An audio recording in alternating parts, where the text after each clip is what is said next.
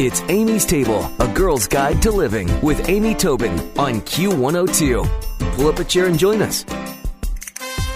Steven Raichlen is the author of The Barbecue Bible, How to Grill, Planet Barbecue, and six more live fire cookbooks that have won James Beard and IACP awards. He's written for the New York Times, Esquire, Food and Wine, and Bon Appetit and he teaches barbecue university classes at the Broadmoor Resort in Colorado Springs. And he's joining me today to talk about his latest book. It's called Project Smoke Seven Steps to Smoked Food Nirvana. And he's joining me today on Amy's Table. Hi, Steven. How are you? Good morning, Amy. I'm great. How are you? Good. You know, every time you write another book, we get an opportunity to chat with you on the show, and you inspire me more than I think I can easily tell you. I end up diving into your books for quite some time after our interviews, and this one has me, pardon the pun, all fired up. but tell me, you know, okay, so Project Smoke, how does this differ from grilling or barbecuing? Well, you know, grilling is a, a direct live fire method over high heat. And what you grill is a steak, a chop, a burger, something that cooks quickly. Uh, smoking is traditionally done at a much lower temperature for a much longer period of time. Uh, and in between grilling and smoking, you find true barbecue. So true barbecue epitomized by Kansas City ribs or Texas brisket. Again, the method is indirect. Again, the temperature is uh, lower, the cooking time longer. Uh, but one of the paradoxes is that while all barbecue is smoked, not all smoked foods are barbecue. Think about smoked salmon or beef jerky or bacon. So, uh, what inspired me to write this book was that, you know, while I've written extensively about grilling and barbecue, there's a lot about smoking that I had never really considered or written about before. And it seems like smoking is approachable uh, to the home cook, whether you buy a smoker or there's so many other alternatives too. But I'm curious, you know, what is the history behind smoked food? I can understand somebody realizing, hey, I throw meat on the fire, I get it. But to, to cook with smoke or to infuse with smoke or flavor with smoke, can you tell me a little bit about the history of it?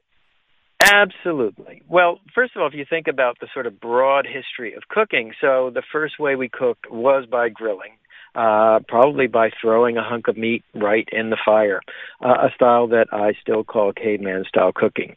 Shortly thereafter, I'm sure our prehistoric ancestors noticed that if uh, the, if meat was hung on a stick next to downwind of a smoky fire, you had fewer bugs, fewer flies, fewer mosquitoes because smoke wards all of these pests away. And so uh, smoking had a tendency to preserve food, keep it from spoiling but also when you tasted it, it was delicious. You know, smoke added an aesthetic component uh, as well. Uh, there are traces of prehistoric smoke houses at various archaeological digs in Europe. Hmm. Uh, if you read the ancient Greeks, the ancient Romans, they were masters of smoke. I mean, in fact, you know, we live in sort of about the only hundred years of all of human history where you can preserve food by freezing or refrigeration. Prior to that, smoking was absolutely essential for preserving food. Now, today we no longer need its preservative properties, but we've acquired a taste and passion for smoked food that is very ancient indeed. Well, you know, it's funny. I was mentioning to my producer the smoked eggs in the book, and I thought, mmm, that sounds so good. And he said, yeah, but are they fully cooked? And it's funny, you know, how does smoking cook food?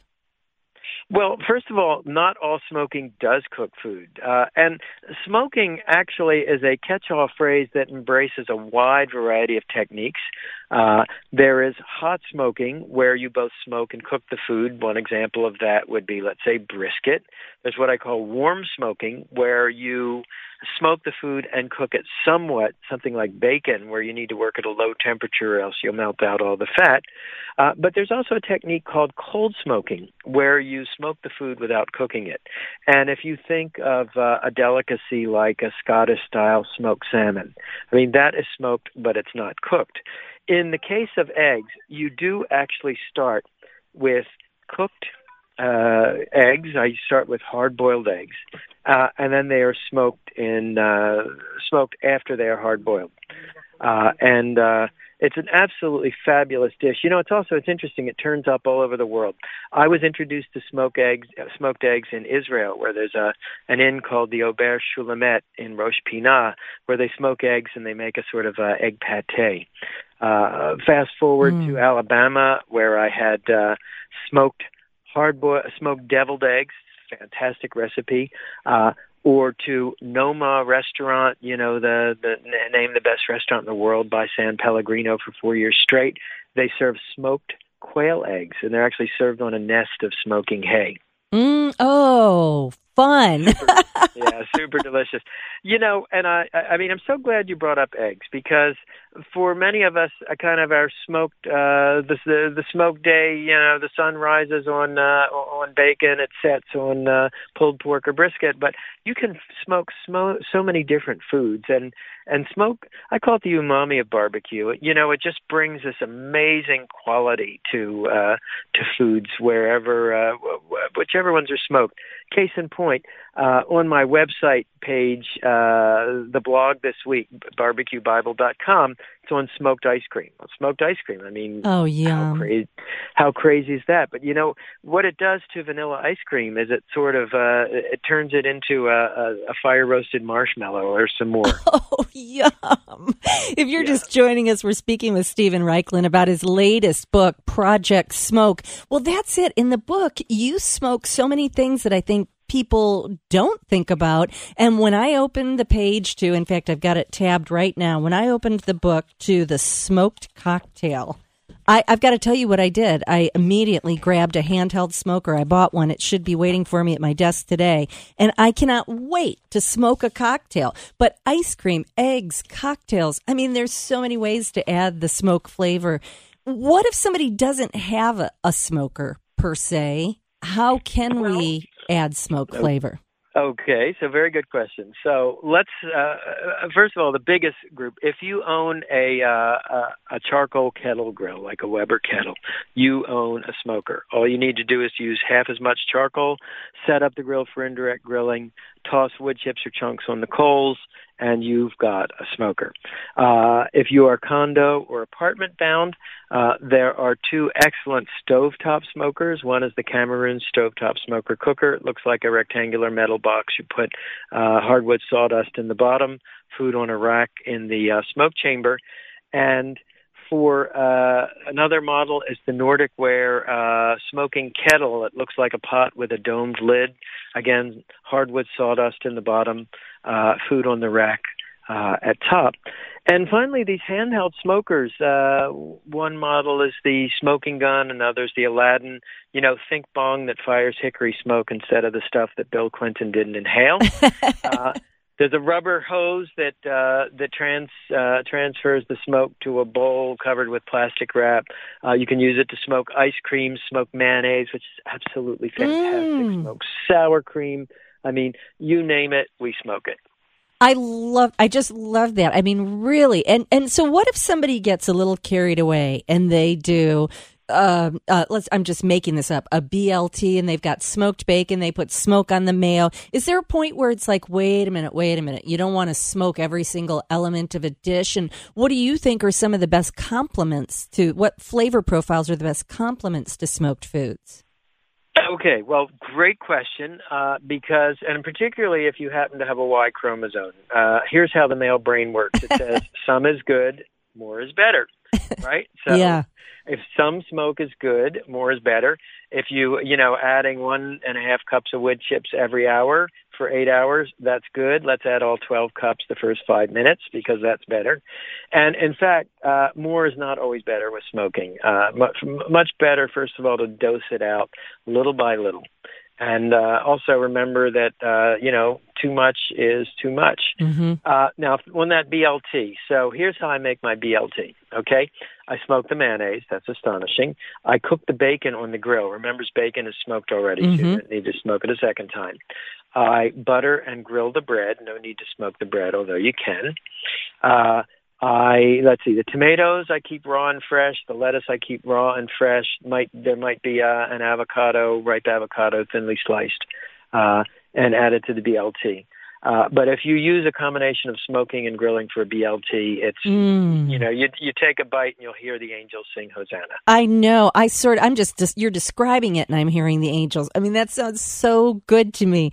Well, one of the things that you talk about in the book are the seven key steps to smoking nirvana. And I know we probably don't have time for all seven, but tell me some of the important steps to smoking nirvana.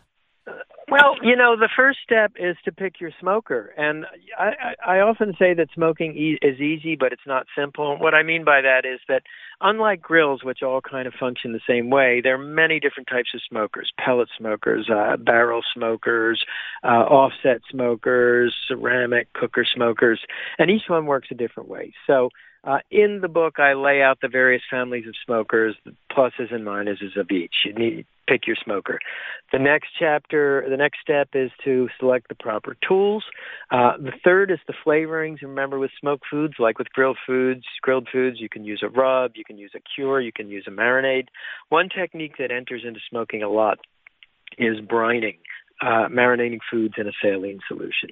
And if you think about uh, kippered salmon that is brined, or a smoked turkey which has a tendency to dry out during mm-hmm. the prolonged smoking period, that's brined. Um, knowing when the food is done, picking your wood, dosing your wood.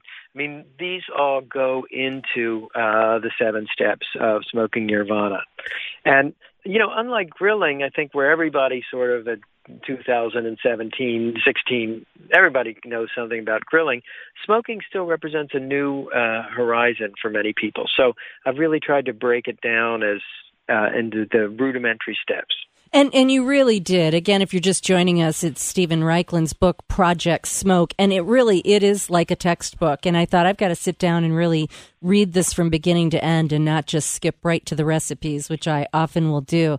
But I mean, so many good ideas, so many fun ways to add smoke to your home cooking. And I'm going to put a link to all of Steven's information, thebarbecuebible.com, the name of the book, and maybe even a recipe from it. But I always love speaking to you. I, I always get so inspired, and thank you for doing this one. It's very timely for all of us and our interest in smoke. Well, thank you very much. And, uh, you know, you can also watch these lessons on television with my new Project Smoke TV show on PBS. Oh, fantastic. I'll be tuning in. That's great. Well, Steven Raichlen, thanks, thanks for joining us on Amy's Table. Stick around for another helping from Amy's Table on Q102. Q!